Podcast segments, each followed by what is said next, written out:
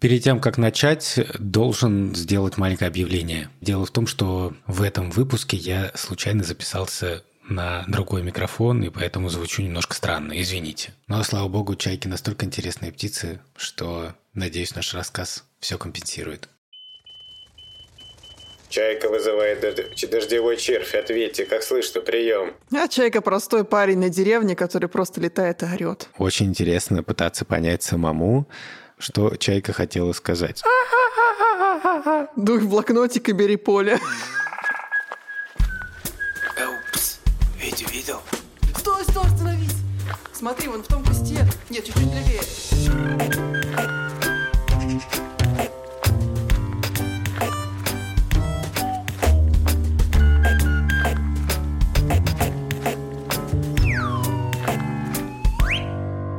Привет, это подкаст «Витя видел». Подкаст, в котором мы рассказываем невероятные истории о птицах и о том, где этих птиц отыскать. Меня зовут Александр Борзенко, я бёрдвотчер. Это значит, что я все время бегаю и ищу птиц. Или спокойно иду, или даже спокойно сижу на месте.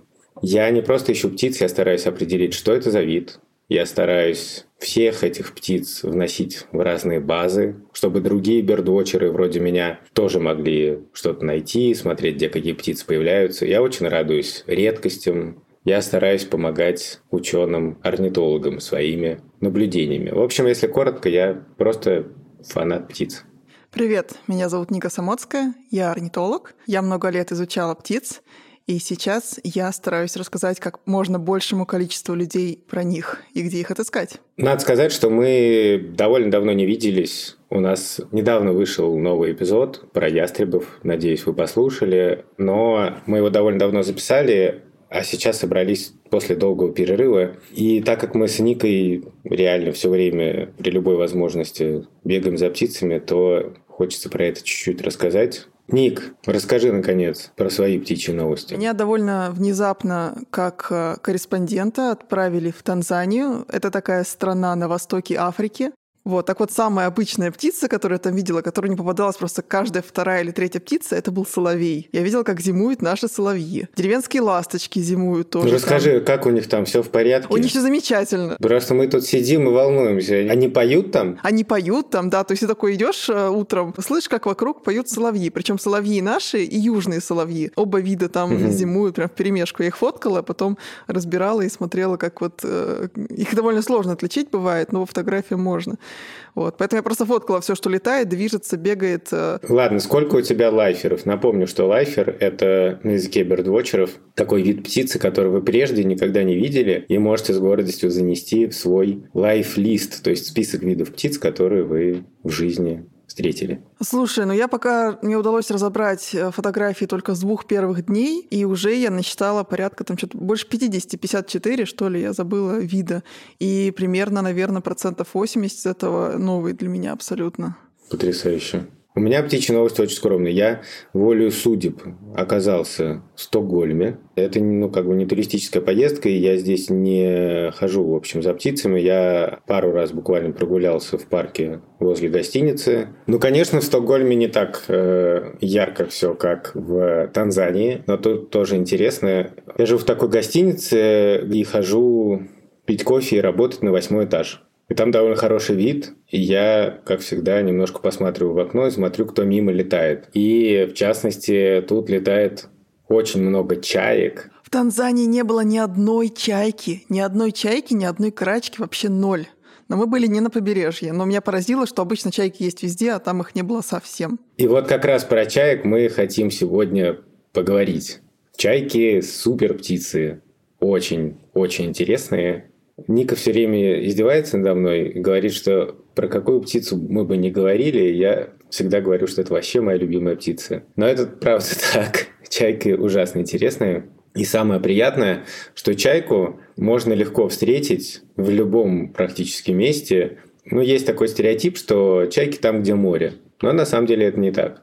Вот даже там в центре такого гигантского мегаполиса, как Москва, всегда можно найти чайку, причем в любое время года, и зимой, и летом, когда угодно. Но надо сказать, что многие люди не любят чаек. и даже боятся. Я подозреваю, что это во многом связано со знаменитым фильмом Хичкока «Птицы», это такой настоящий хоррор. Там есть сцена, как чайки нападают на человека. Когда я посмотрел этот фильм, я прямо скажем, пару ночей не спал потом. Но мою любовь к птицам невозможно было победить. И еще одна маленькая история. Дело в том, что помимо Витю видел, я веду еще один подкаст «Сперва ради». Это подкаст про родительство. И у нас там был выпуск про всякие родительские страхи и тревоги. И мой коллега Владимир Цибульский признался, что когда его дочь Соня была маленькой, он очень боялся больше всего, что когда он отойдет от коляски, на Сонину падут чайки. Серьезно? Мы тогда, да, мы жили в Латвии, и там было безумное количество чаек, и вот он очень этого боялся. В общем, мы сегодня решили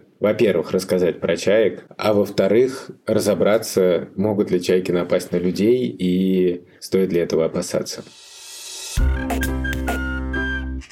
Чаек вообще на самом деле очень много видов, их больше 50 по всему миру и э, их довольно сложно бывает отличить. Ну, если говорить о европейской России, да, такой средней полосе, и если не учитывать районы побережья, то есть это примерно от э, Петербурга до Уральских гор, то самая обычная чайка у нас это озерная чайка. Я думаю, что все ее очень хорошо видели.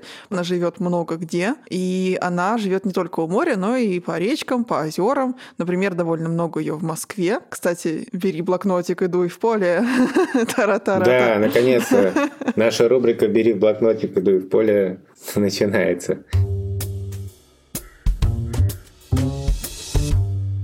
Озерную чайку действительно легко отличить, особенно весной и летом. Потому что весной и летом э, у нее очень красивая такая коричневая маска, да, или капюшон. Сама она светлая, но голова у нее такого, я бы сказал, кофейного, наверное, цвета, да? Ну, она очень часто кажется черной. То есть просто когда идешь, допустим, вдоль реки и видишь этих чаек, они летают, и кажется, что это белая птица с черной головой. И в принципе да, так да, можно да, да. ее запомнить, что это белая птица с черной головой, белая чайка с черной головой. Угу. И важно знать, что зимой озерная чайка скидывает свой капюшон. Это удивительно, но факт. Такая хоба.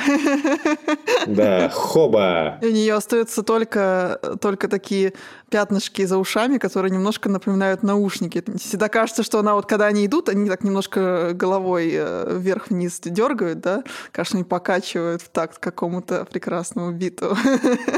Да, зимой озерная чайка линяет, и ее голова из черной превращается в белую. Но все в порядке, потому что весной капюшон снова появится, перья поменяются. Я предлагаю просто кратко очень сказать, вот как отличить разных чаек, если вы находитесь в средней полосе, но не на побережье. Если вы видите крупную чайку размером примерно с вороной, даже чуть больше, то это, скорее всего, серебристая чайка с большой долей вероятности у нее. Если видно близко, у нее розовые ноги. Если видно такую же, но с желтыми ногами, это, скорее всего, хохотуни. Ее гораздо реже можно встретить. Если это чайка поменьше, то есть меньше вороны, и у нее светлая голова, то это, скорее всего, сизая чайка. Если эта чайка примерно размером с такой же, как сизая, то есть не крупная чайка, и особенно если их много, и это, допустим, лето, то это и черная голова, да? Это озерная чайка. Если это зима, то нужно посмотреть, нет ли у этой чайки с белой головой пятнышек за ушами. Тогда это тоже озерная чайка. У сизой чайки всегда голова белая во всех случаях. Если увидите чайку, которая окрашена такой коричневатый цвет, то это молодая чайка. И если взрослые чайки — это челлендж, то молодые чайки — это супер челлендж. Просто после этого, если вы научитесь определять молодых чаек, то можно не бояться абсолютно ничего. Да. У нас самые обычные чайки это серебристая, и озерная, и сизая. Вот. Иногда хохотунья, и все остальные уже это более детально надо смотреть. Конечно, проще всего определить чайку по внешнему виду, хотя, как мы говорили, это довольно сложно. Но в целом можно определять чайкой по голосу, как и других птиц. Вот послушайте, например, как кричит озерная чайка.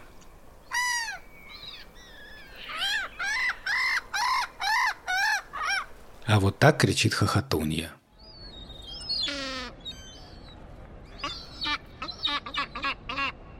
А вот голос серебристой чайки.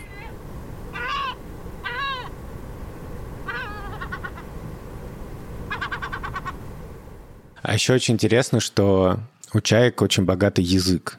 У них очень э, разные крики, бывают так называемое кашляние, бывает так называемое мяуканье, всякие, да, хохот.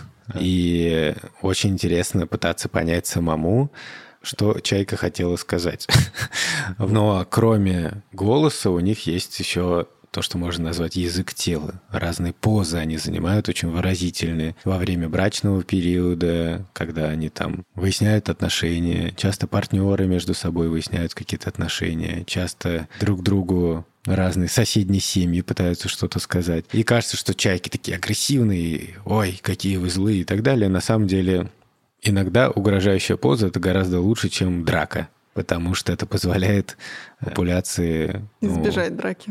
Избежать драки, соответственно, избежать травм и, может быть, даже гибели каких-то птиц. То есть иногда лучше погрозить крылом, чем лезть и махать клювом. Да, в общем, несколько маленьких советов. Во-первых, мне кажется, что чайки – это хороший повод взять с собой на прогулку определитель птиц, Напомню, что определитель – это такая книжка, а иногда приложение в телефоне, где есть всякие картинки, фотографии с птицами, которые помогают, и описаниями, что важно, да, всяких признаков, которые помогают отличить один вид от другого. Кроме того, есть такие места, которые чайки прям очень любят. Это всякие набережные водоемов, рек, морей, озер и так далее. Но еще чайки очень любят мусор, всякие свалки О, да, и ням, так далее. Ням, ням. А если это свалка в каком-нибудь порту, то там будет очень много чаек. И это отличная школа для наблюдателя. Где-нибудь сидишь там с биноклем и определителем и учишься определять чаек. Но самое главное, правда, если там не получается сразу, и вы там видите птицу, никак не можете понять, что это за вид, не огорчайтесь. Выпейте чайку. Такое запоминание. Видите чайку, не можете определить, выпейте чайку. Выпейте чайку, Правда. посмотрите на чайку. В принципе, определение чаек — это высший пилотаж, потому что они все друг на друга похожи. Даже для опытных бердвотчеров иногда бывает сложно определить вид, особенно когда она где-нибудь далеко летит. Есть даже такое понятие э, в орнитологии, как ББЧ. Это большая белая чайка. Чайка делится на больших белых чаек и на не очень больших, типа как раз озерные или сизые чайки. Вот. Их обычно легко отличить по размеру, что они мелкие, но большие большие чайки все очень похожи друг на друга, поэтому всегда можно написать, что это ББЧ. Да, и бывают виды, которые ну, очень похожи друг на друга. Которые друг на друга похожи настолько, что, ну, фактически без какого-то специального анализа невозможно четко понять, что это именно за вид. Я могу привести такой пример. Я когда приехал в Москву из Латвии, я, конечно, стал искать тех птиц, которых я в Латвии не видел. Я знал, что в Москве есть чайки-хохотуньи. Но для того, чтобы отличить серебристую чайку, это тоже очень популярная чайка, чуть менее распространенная, чем озерная. Чтобы отличить серебристую чайку от хохотуньи, ну, я не знаю, кем нужно быть. Нужно быть суперпрофессионалом. Например, есть такой признак, чтобы вы понимали, насколько это сложно они выглядят, ну, вот так на первый взгляд, ну, просто одинаково, да. Но хохотунья во время своего брачного крика она запрокидывает голову сильнее, чем серебристая чайка. Это такая характерная для чайки поза. Она так, да, она, она начинает вот так смеет, смеяться, как сейчас Ника.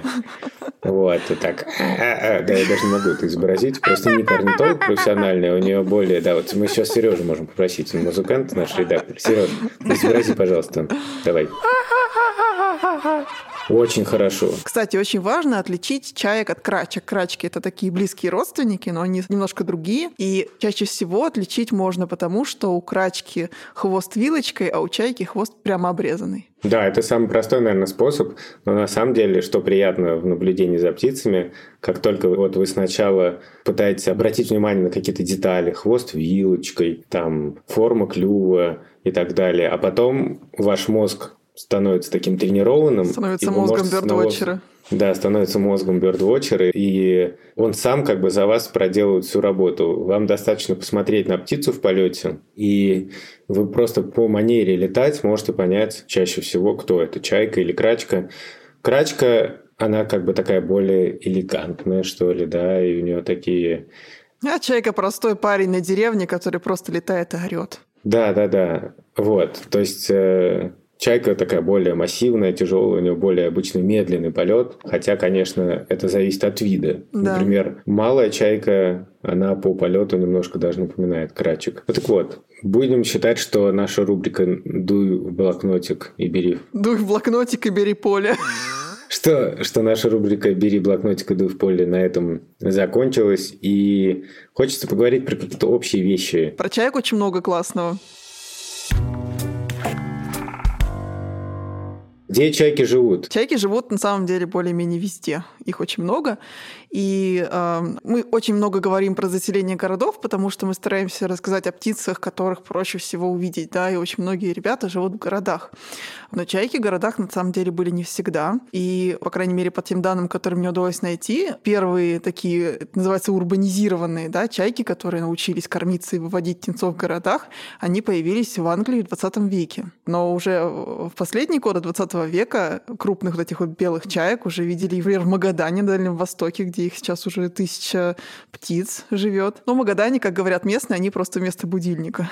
Да, вместо будильника это очень точно. Я помню, что когда я жил в Риге, я же именно в Риге, в Латвии увлекся птицами. Рига, так как это город на море, то это город чаек. И я помню, что я иду по парку и просто вижу, и меня поразил размер чайки серебристой. Я помню, что я ее сфотографировал на телефон, пришел домой и впервые определил вот там нашел в определителе, понял, что это именно серебристая чайка. Я страшно собой гордился. Мне казалось, что это такая прям, ну не то, что редкость, но прям круто, что я смог это определить. Да, очень круто. Они еще ужасно красивые какие-то. А по весне все время, там, не знаю, 4 утра, 5 утра, просто безумный стоял грай за окном, такой просто вопли этих чаек там. И мои коллеги, так как уже все поняли, что я немножко повернулся на птицах, они меня все время спрашивали, как даже наконец это закончится, почему они так орут безумно. Ты какая человек ответственный приш... за всех чаек, да, теперь? Да, да, да, я чувствовал себя, что так, дежурный по птицам, так, типа, пришла жалоба, мне нужно что-то с этим сделать, но я написал такой текст в виде вопросов и ответов, почему чайки так орут, и когда они уже наконец заткнутся. Ну, типа Никогда. так они называют. Да, и ну, я рассказывал, что придется набраться терпения, потому что именно весной, когда у чаек начинается брачный период, то они действительно довольно много орут. Они еще живут в колониях, то есть группами гнездятся на крышах домов часто. В природе чайки гнездятся ну, зависит от вида чайки, да, но часто это, например, на скалах или, скажем, на островах. Они любят такие, когда много деревьев нападало в реку и сделало такой остров. Часто они любят гнездиться, скажем, в высокой траве. Если это озерные чайки, то они любят такие заболоченные места с такими холмиками с травой, и там сидят на своих гнездах. Это колониальные чайки, их может быть несколько десятков тысяч на одной колонии.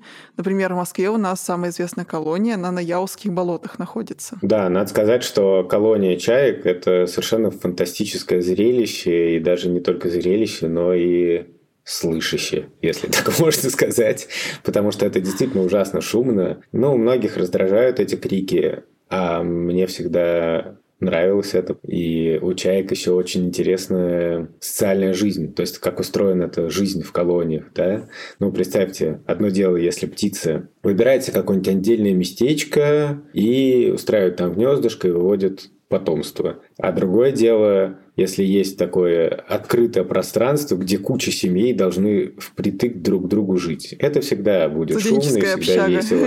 И всегда кто-то будет включать громко музыку, да? Да, это студенческая общага или коммунальная квартира. Да, всегда скандалы. Твой ребенок взял у моего ребенка рыбу. Нет, это твой ребенок сначала сам к нему приставал да вообще это мое место, нет, это мое место. Да, в общем, в колониях чаек бывают разные жуткие конфликты, тем более, что у чаек, мы должны честно сказать, непростые повадки с точки зрения человека. В том плане, что чайки птицы очень всеядные, и иногда они даже могут съесть птенца другой чайки. Да даже своих могут иногда. И более того, могут иногда съесть, да, и своих птенцов. Например, так бывает, что каком-то месте популяция очень сильно разрастается, ну и просто ее каким-то образом нужно сокращать. Да, каннибализм среди чаек процветает.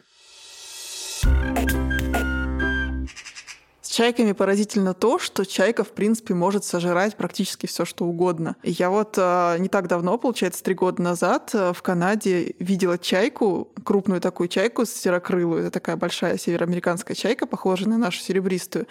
Она стояла на берегу, и у нее поперек просто рта, как у доктора Зойберга, торчали лучи морской звезды. И она стояла, и видно было, что морская звезда больше, чем ее глотка, и она стояла и пыталась ее как-то съесть. И я сначала подумала, может, ей помощь какая нужна или что. Вот. Я делала два шага, чайка от меня отходила, я подумала, что я просто посмотрю и пофотографирую. Очень мило. Мы ржали. Нет бы морскую звезду спасти. А я пофотографирую. Ну, а что делать? Она летать умеет, в смысле, не звезда, а чайка.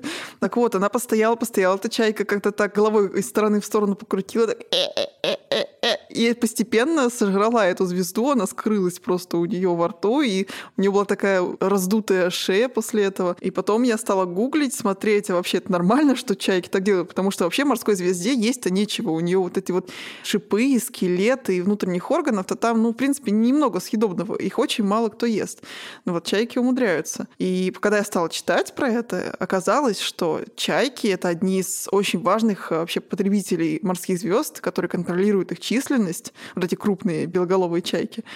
И все это очень сильно завязано, потому что морские звезды, в свою очередь, контролируют численность э, двустворческих моллюсков, например, мидий, которых, если не контролировать, то они заселяют все дно, всех вытесняют, и больше никому жить невозможно.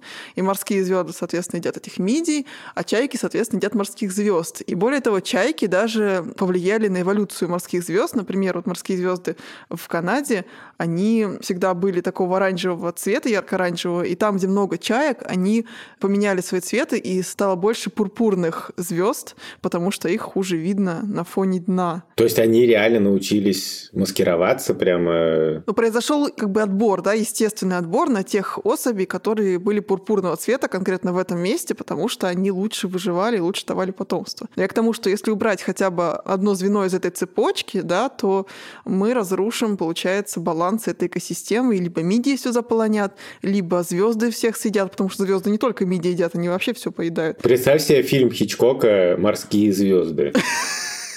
Это гораздо страшнее, чем фильм «Птицы». Блин, морские звезды вообще страшные звери, да. Меня совершенно поразила эта история. Я даже написала про это статью.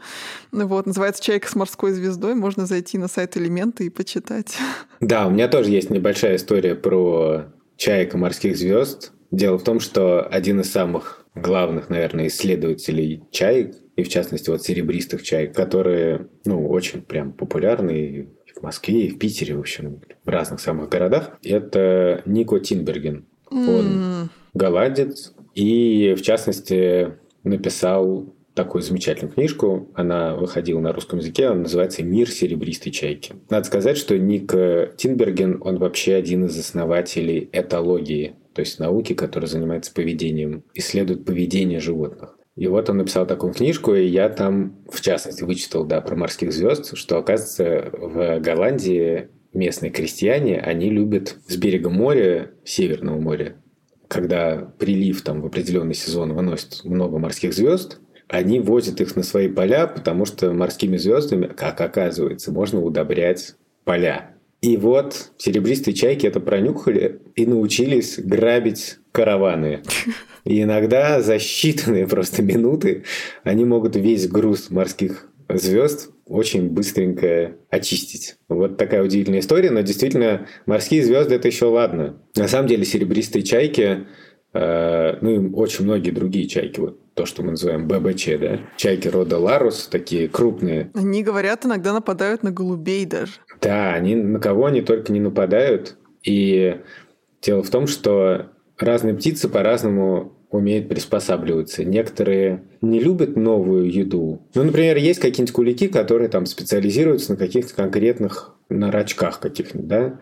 И ты там кладешь рядом с ними там кусочки бифштекса, картошку фри, я не знаю, овощи, и они такие просто, просто вообще не обращают внимания. Им это нужно для того, чтобы выживать. Иногда некоторая такая избирательность и осторожность помогает выживать. А некоторые птицы, наоборот, просто «О, интересно, давай попробуем». Там какие-нибудь попугаи, вороны. И вот, в частности, чайки тоже. И самое смешное, что это тоже, на самом деле, помогает этому виду выживать, потому что если вдруг какой-то ресурс заканчивается, они могут ловко перейти на другой. Да? Наверное, среди там, чаек чаще случаи отравления, чем среди каких-то куликов, да, специалистов. Но, с другой стороны... Им как виду проще выживать, как группе Да, видов. эти риски оправдываются. Так вот, чайки именно поэтому так любят помойки, потому что они могут там найти себе что-нибудь вкусное. Они могут есть крыс, которые ну, огромных размеров. У них так устроен зоб, что они прям их заглатывают. Они вообще очень умные птицы, чайки. Мы однажды с э, моей подругой Викой ехали на велосипедах вдоль Борисовских прудов, и тут увидели какое-то скопление чаек над деревьями. Мы остановились, начали смотреть за ними и поняли, что это озерные чайки, которые пикируют над кронами деревьев. Там такое облако насекомых роилось каких-то. То есть вечером бывает такое явление, когда насекомые роятся, собираются такие кучи, и когда там взаимодействуют друг с другом. Так вот, чайки разгонялись и с открытой пастью, с открытым клювом ныряли в это облако, зачерпывали полный клюв насекомых и отлетали. А потом следующее так вот. И вот так они кружились. Полчаса мы на них смотрели, они продолжали это, Это делать. прям как киты, которые планктон зачерпывают. знаешь. А недавно я видела в Ютьюбе, по-моему, или в Рилсах мне вылезло видео, как чайка низко наклонив голову, открыв клюв, бежит по берегу, а вокруг нее куча насекомых. Она просто быстро бежит с открытым клювом и тоже зачерпывает этих насекомых. В общем, невероятные существа, конечно, как- какую только еду они не смогли освоить. Они безумно умные. Вот, э, в частности, э, Ник Тинберген описывает, что они, когда ловят моллюсков, закрытых в раковины, они летят и скидывают их с высоты, и раковина разбивается, и чайка подъедает то, что из нее выпало. Но удивительная штука заключается в том, что чайки, конечно, умные, но, видимо, у них, вот как пишет Тинберген, я не знаю, на самом деле, что говорят современные исследования про это, но у них, видимо, вот это умение скидывать предметы с воздуха – это врожденное свойство, и поэтому оно не всегда, так сказать, связано с успехом. То есть они часто много-много раз подряд берут раковину и кидают на мягкую поверхность, там типа в какой-нибудь ил, да, или на песчаную отмель, покрытую водой. И такие подлетают, вот, что-то не разбилось. Попробуем Если еще долго раз. мучиться, что-нибудь получится. И так реально 30 раз подряд, 40 раз подряд. Наконец, когда их ветер куда-нибудь относит поближе к камням, и тут успех. При этом люди замечали, что чайки умеют вызывать дождевых червей. Они встают на Вызывает почву. дождевой Да, чайка вызывает дождевого червя. Чайка вызывает дож- дождевой червь. Ответьте, как Практически. прием. скорее выстукивает, можно э, как-то азбукой Морзе.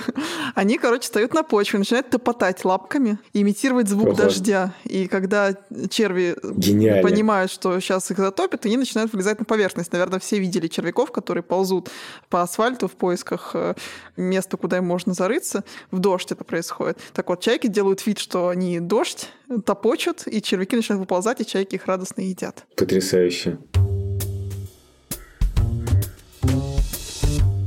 Несмотря на то, что чайки вообще такие приспособленцы, да, что они могут питаться всем подряд, далеко не все виды чаек э, вот так классно могут адаптироваться к меняющимся условиям. У меня, например, была вот такая удивительная история встречи с самой редкой чайкой в мире. О, я всегда мечтала с детства попасть в Новую Зеландию, и вот мои родители накопили и сделали мне такой подарок. Они отправили меня одну в Новую Зеландию. И я еще тогда совершенно... Ну, я увлекалась птицами, но я не особо умела их определять, и, в общем, только все начиналось. И я просто фоткала все подряд. Неплохое начало, Новая Зеландия. Я сфоткала... В таком городе есть, э, есть город Квинстаун. Он находится на Большом озере. И я просто сфоткала какую-то чайку, которая сидела на мостике там, на, на столбике, значит, поддерживающем этот мостик. И спустя много лет, когда я уже начала более внимательно определять, что я когда-то видела, когда я завела себе аккаунт на eBird, да, когда я начала все значит, досконально изучать свои архивы, я определила эту чайку и осознала, что эта чайка никто иной, как буллерова чайка, которая вообще-то самая редкая чайка в мире. Вот. И она живет не везде, на материках ее нет, и даже в Новой Зеландии не везде она есть. Она есть только на определенных островах и определенных местах, где есть галечные пляжики такие. И более того, эти чайки, они довольно скромные, они вот не такие зверские чайки, как мы привыкли, да, как вот эти вот, скажем, серебристые. Они поменьше, они более скромные, их легко вытесняют более крупные всякие другие чайки и они, если их потревожить, они могут э, даже покинуть колонию. Сейчас, на самом деле, в Новой Зеландии за беспокойство редких видов птиц можно сесть в тюрьму. И был даже прецедент, когда человек проехал на машине по колонии этих чаек, и он, в общем, сел в тюрьму. А ты говорила, что ты стала вносить птиц уже в eBird. Расскажи, что это. Да, eBird — это такой сайт, куда birdwatcher каждый может вносить свои наблюдения. То есть вы там регистрируетесь, как, например, в каком-нибудь контакте, да, и просто вносите туда всех, кого вы встречаете. И этот сайт, он собирает данные от обычных людей, например, ваши данные, скажем, всех ваших синичек, которых вы увидели у вас в парке. И он отправляет эти данные ученым, которые затем могут это обрабатывать и понимать, как вообще меняется количество птиц в мире. И это очень важно. Надо сказать, что уничтожение места обитания – это вообще пожалуй, самая, самая главная угроза для птиц, и не только для птиц, но и для других живых организмов. И, к сожалению, это происходит совсем не только в Новой Зеландии. Вот у меня прямо у самого была такая история. Я стал свидетелем, как очень быстро колония озерных чаек сильно пострадала из-за действий человека. В Москве есть такое место, Братеевская пойма. И там есть достаточно небольшая, на самом деле, колония озерных чаек. И мы туда ездили с очень хорошим орнитологом Павлом Квартальновым. Он там неподалеку живет и хорошо знает эти места. И там мы наблюдали эту колонию озерных чаек как раз это был период, когда они сидели на гнездах, и было ужасно шумно и весело. Они кричали, и я записал их на аудио, на рекордер. И выложил даже на такой сайт xenocanta.org. Это такой удивительный сайт, где разные-разные пользователи выкладывают записи голосов птиц и потом любители и профессионалы эти записи по-разному используют. Кто-то в подкасты вставляет, как мы. Кто-то анализирует сонограммы и выявляет какие-то особенности пения там, птиц в определенных регионах. А большинство, я думаю, просто учат таким образом голоса. И, в общем, это отличный сайт, я туда выложил очень как-то радовался, а потом прошло некоторое время, я вижу пост в Фейсбуке от Павла Квартального, который говорит, что туда приехали просто какие-то тракторы, в общем, всякая строительная техника и стали засыпать эту колонию чаек. Причем это было вот на следующий год после нашей прогулки, по-моему, и Чайки уже некоторые даже отложили яйца, и это, конечно, довольно ужасно. Дома строить надо, но строить дома поверх колонии озерных чаек, тем более, что это, ну, для Москвы это прямо редкая вещь, колония озерных чаек. Это как-то совсем странно. Но чтобы как-то совсем это не звучало грустно, хочу сказать, что помимо печальных таких историй бывают очень крутые истории. Вот есть такой подмосковный город небольшой, называется Лобня, и там есть озеро Киево. И вот на гербе Лобни изображена озерная чайка как раз. Ну, просто чайка, на самом деле, не факт, что озерная, но мы знаем, что это именно в честь озерной чайки, потому что на озере Кьёва посреди Лобни гнездилась, вот это, она была известна с самого начала там, 20 века, огромная колония озерных чаек. Прямо несколько тысяч. Это была прям местная достопримечательность. Весной все вокруг этого озера наполнялось безумными криками чаек. И в итоге там мало того, что на гербе Лобни чайка изображена, там еще все спортивные команды местные называются «Чайка». Какие-то жилые комплексы тоже называются «Чайка». Кинотеатр называется «Чайка». В общем, Лобня – город как бы «Чайки», да, это такой городской символ настоящий. В гимне Лобни есть упоминание «Чайки». И представляете, вот при всем при этом, что «Чайка» – это такой суперсимвол города, в 90-е годы оказалось, что «Чайки» исчезли из Лобни. Герб остался, гимн остался, а чаек нет. И это произошло по разным причинам. Конечно, в основном это все связано с людьми. Дело в том, что для озерных чаек нужны определенные условия, так называемые вот эти плавины, да, то есть такие наносные острова на водоеме, где озерные чайки любят гнездиться. И озеро сильно очень заросло, и там стало много бродячих собак и кошек. Кроме того, рядом уничтожили какие-то свалки, что казалось с точки зрения человека хорошо, конечно, свалку уничтожить. Да? Свалки это вообще плохо для экологии и так далее, но для чаек свалки это часто главное место пропитания. Да? И, в общем, чайки пропали, но через некоторое время появился местный герой Юрий Красильников. Он прямо задался такой целью восстановить колонию чаек и разными-разными способами это делал. Во-первых, он всех организовал местных жителей, как-то подключил какую администрацию и они стали включать голоса чаек по весне, устанавливать такие динамики, чтобы чайки озерные, которые пролетали над Лобней, они подлетали на крики, они стали устанавливать модели чаек там из дерева, чтобы чайки видели других чаек, думали, о, классно, здесь, наверное, можно гнездиться. И, в общем, удалось восстановить колонию, и там сейчас все с чайками хорошо. Ура!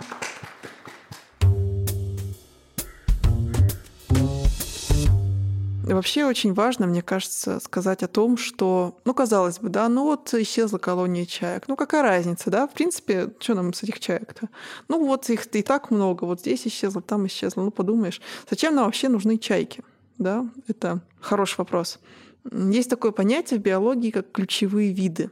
Это виды, которые влияют на экосистему настолько сильно, что если их убрать, то все очень сильно поменяется. А с чайками такая история, что особенно колониальные чайки, они сильно меняют природу вокруг себя, и они, можно сказать, выращивают вокруг себя растения. Что они делают? Они собирают еду, летая вокруг, да, с довольно большой площади. Когда они возвращаются на колонию, они гадят, и помет очень много. Помет очень богат азотом и фосфором и другими органическими веществами, которые очень важны для растений, которые очень важны для всяких микроорганизмов. То есть это целый отдельный, по-научному сказать, биотоп. То есть они формируют вокруг себя совершенно специальную такую структуру. И если человек прогнать, то все сильно изменится. То есть, э, в принципе, это справедливо для многих колониальных видов, если не всех. И все они, сколько живут немножко в разных местах, они формируют такой биотоп там, где они живут. То есть это бакланы, чайки, а, тупики всякие, цапли, да. И каждая эти колонии довольно важна. То есть э, это естественный процесс. И когда мы вмешиваемся в него, тем более на таком уровне, что мы выпиливаем целую колонию, допустим, чаек, то какие будут от этого последствия, предсказать сложно, потому что поменяется даже состав воды и количество микроорганизмов и виды микроорганизмов, которые живут в воде. А как это дальше повлияет на все остальное, ну, хороший вопрос. Чаще всего об этом никто не задумывается.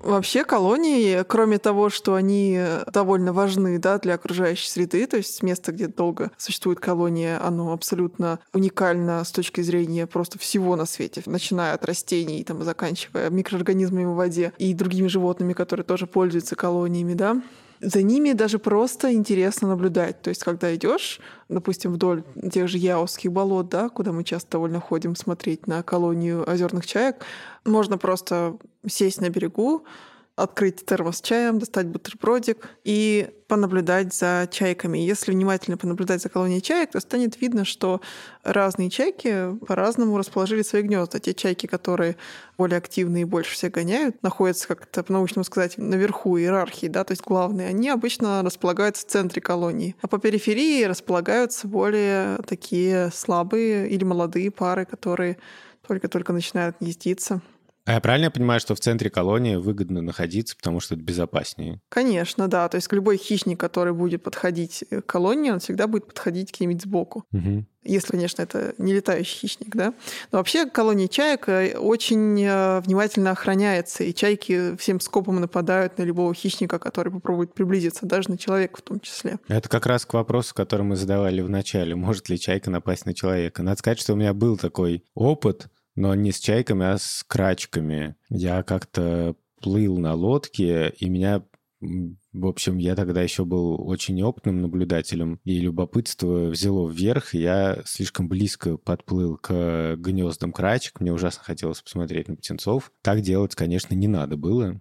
И крачки мне немедленно об этом напомнили. И, в общем, в этом плане крачки с чайками похожи. Да, если, ну, близко как-то к колонии приблизиться, то чайки могут не то, что вот прям напасть, да, вот мне кажется, что, ну, наверное, какие-то такие случаи, может, и описаны, да, наверняка какие-то Смотря бывают, какие но... чайки, да. Да, смотря какие чайки, смотря что там человек делает, но, в принципе, они скорее вот летают над колонией и издают звук тревоги. У них есть такой характерный крик, который хорошо знают птенцы и знают, что нужно драпать, прятаться и так далее, маскироваться и затаиваться. Вообще не нужно беспокоить чаек на колониях и вообще не нужно беспокоить диких птиц. Птенцов, в принципе, можно посмотреть э, с некоторых точек, даже если просто, скажем, дороги. Да? Вот, например, на Бисеровском рыбхозе, который под Москвой, там э, дамбы, и на дамбах такие автомобильные дороги. И даже с этой дороги можно в некоторых случаях просто рассмотреть, иногда даже без бинокля, птенцов, которые сидят в траве на этих кочках, э, соответственно, посреди прудика. Так что иногда совершенно не обязательно лезть в центр колонии для того, чтобы что-то увидеть. Чайки еще очень интересные с точки зрения эволюции, да, потому что они такие профессиональные непрофессионалы, можно сказать. Да? То есть есть птицы-специалисты, да, то есть которые там супер-супер круто летают, например, стрижи, да, вот стрижи круто летают, они могут там, не знаю, 10 месяцев вообще не спускаться на землю не присаживаться. В Танзанию Но летают. В Танзанию могут улететь легко, классно, классно мигрируют. Но при этом, если кто-нибудь из вас видел стрижа на земле, более жалкого зрелища нет. У него очень слабо развиты лапки. В общем, он совершенно не приспособлен к жизни на Земле. А есть, наоборот, суперспециалисты по жизни на Земле. Ну, например, как птица-карастель, да, которые в основном вообще бегают по поверхности классно прячутся, у них такие ножки крепкие, лапы. Есть там специалисты по плаванию, например, да, там какие-нибудь... Э, Пингвины. Пингвины, например, да, которые там могут нырять и долго не всплывать, там, или большие поганки, чонги. Вот, а чайка, она как бы нигде не суперпрофессиональная, но при этом довольно хороша во всем. По-научному Они... называется вид генералист. Да, это вот вид генералист. Чайки, у них перепончатые лапы, как бы предназначен для плавания. И они довольно классно плавают, но все-таки не так хорошо, как настоящие специалисты вроде пингвинов. У них мощные крутые крылья, и они хорошо летают, но все-таки не так хорошо, как там какие-нибудь фрегаты или как альбатросы, да. У них мощный клюв, но все-таки они не совсем хищники, да? Они могут этим клювом там пробить какую-нибудь черепушку кому-нибудь, зазевавшейся крачки, например, да? Но все-таки у них нет там прям супер инструмента, как у какого-нибудь сокола, да? Интересно, да, что они благодаря этому очень распространены и могут жить в разных условиях, легко переключаться с одного корма на другой. Там одни живут где-нибудь в скалах, другие живут на домах в городах. Одни питаются в основном рыбой, другие питаются в основном мусором. В общем, знаете, вот э, у меня была игра в детстве «Командос», такая стратегия, где там был один спецназовец, такой силач в берете, был аквалангист, который мог под водой плавать, и был какой-то там чувак, который вскрывал какие-то замки. Ну, в общем, как в любом таком фильме, там, про супергероев, про отряд грабителей банка крутой и так далее. Так вот, Чайка — это такой универсальный солдат. Они как бы, ну, могут вообще все. Это очень классно. Да, еще, конечно, чайка, благодаря тому, что она очень крепкая птица, это немаловажно в исследованиях. Нет, ну действительно, ну как бы проводить исследования не на всех птицах удобно, потому что некоторые птицы плохо это переносят. Так как ученые должны не только думать о науке, но еще все-таки этично обращаться с животными и стараться, чтобы во время экспериментов птица не очень страдала, то важно думать, какой вот модельный вид выбирать. Да? И вот серебристая чайка, как показал Ник Тинберген, совершенно отличный вид для исследований, потому что они легко переносят перемещения, там их отвозили в разные места, оказалось, что они очень ловко возвращаются называется хоумин, да, в места, где они жили. А может и почтовые чайки. Почтовые чайки Это как почтовые это... голуби, только круче. Да, да, да. Почтовая чайка просто будет сжирать письмо по дороге, я думаю. Реально приносить тебе в забу уже полупереваренное письмо. Такое, интересно, почитаем. А, кстати, к суперспособностям чаек можно добавить то, что это одни из, в принципе, немногих птиц, которые умеют пить соленую воду морскую. Вау. Да, то есть так умеют делать, э, в принципе, морские птицы, да, тупики всякие, вот, и чайки. И, например, если мы будем с вами пить морскую воду, то ничем хорошим это не закончится, тем более, если мы не будем пить при этом нормальную воду. А чайка вполне может всю жизнь пить только морскую воду. Для того, чтобы выводить лишнюю соль, у них есть специальные железы, которые расположены над глазами. И там э, такая хитрая система противотоков, которая помогает выводить соль вместе с секретом этой железы над клювом. Часто около ноздри расположен выход. У некоторых птиц есть специально даже трубочка, которая помогает это делать на клюве. Поэтому часто морских птиц кажется... У альбатросов, например. Да, например, у альбатросов. Кажется, что у них постоянно насморк, что у них постоянно течет нос. На самом деле, таким образом они избавляются от излишков соли, потому что если бы они этого не делали, они бы быстро погибли. Вообще-то вот Ника Тинберген ужасно интересно рассказывает про то, как изучают поведение птиц. И для того, чтобы изучать поведение птиц, нужно сначала понять, какие у них органы восприятия, да? Потому что поведение диктуется часто раздражением этих органов, да? То есть, грубо говоря, мы что-то унюхали или увидели или услышали, это как-то влияет на наше поведение. И он со своими студентами проводил много разных исследований, и в частности, очень интересно, как у чаек с цветоощущением, как они видят цвета. Мне это особенно интересно, потому что у меня как раз нетипичное такое цветоощущение. Я то, что называется дальтоник. И у меня как раз с определением красного цвета плоховато. А у чаек у серебристых чаек. Давайте говорить сейчас про серебристых чаек, хотя это многих касается. Очень хорошо. Если вы приглядитесь, у серебристой чайки на клюве есть маленькое красное пятнышко, и его хорошо видят птенцы. Оно появляется именно у взрослых птиц. И когда родители приносят еду, птенец знает, грубо говоря, куда целиться, чтобы получить кусочек. И ученые вот задумались, интересно, а чайки реагируют именно на красный цвет или достаточно просто, чтобы было какое-то яркое пятно. И как вот действуют ученые в этом случае, это ужасно интересно. Они сделали кучу моделей в форме головы чаек, и там были пятна разного цвета. И они стали просто считать, вот за 30 секунд, сколько раз птенец клюнет пятнышко. И оказалось, что красное пятно он клюет чаще, чем, например, желтое. Но желтое тоже клюет. Желтое пятно тоже ему вполне там нравится. И потом еще оказалось, что чем больше пятно, тем активнее птенец его клюет. И они со временем поняли, что форма головы, вот там, чтобы это было похоже прямо на голову чайки, это даже не обязательно заморачиваться. Достаточно просто поднести палку с большим красным пятном, и птенцы очень даже активно реагируют. По интернету гуляет очень много фотографий, как чайки, например, воруют бургеры, воруют э, мороженое у людей, которые выходят из э, супермаркетов. И часто люди даже не подозревают, как это происходит. Они отвернулись на секунду, и тут же чайка подлетела и стащила, например, шарик мороженого с вафельного рожка. Чайки очень умные птицы, поэтому если вы находитесь где-то на берегу моря, то будьте внимательны, потому что ваше мороженое может быть быстро стырено какой-нибудь чайкой. Но чайки так делают, естественно, не за тем, чтобы напасть на вас, а просто их интересует еда в ваших руках. Но иногда они упугают людей. Бывает такое, что, скажем, фотография, где девушка просто в ужасе и кричит и падает на асфальт просто потому, что на нее налетела такая большая птица. Ну, то есть почти как в фильме Хичкока. На самом деле, чайки, которые поджидают вас около магазинов или супермаркетов на выходе, они не хотят вас заклевать, они не хотят вас побить, их просто интересует еда, которую вы несете. На самом деле, к сожалению, человек всегда сильно опаснее для чайки, чем чайка для человека.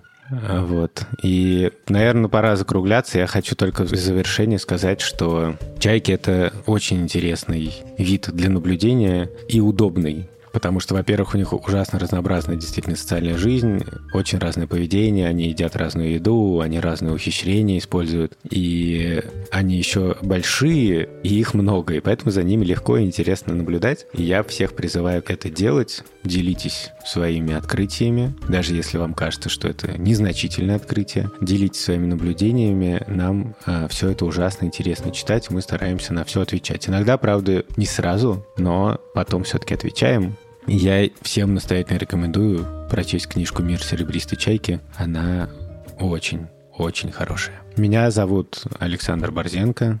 Я Ника Самоцкая. Мы благодарим людей, которые помогают нам делать наш подкаст. Это наш редактор Сережа Дмитриев. Сереж, похохочи чайкой. Да.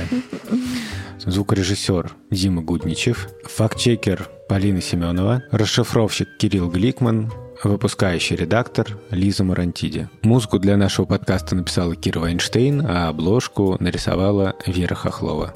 Спасибо и до скорого. Отличных чаек! Напоминаем, что наш подкаст выходит в приложении «Гусь-Гусь» и уже затем с паузой месяц выходит на всех платформах, в том числе на той, где вы его сейчас слушаете.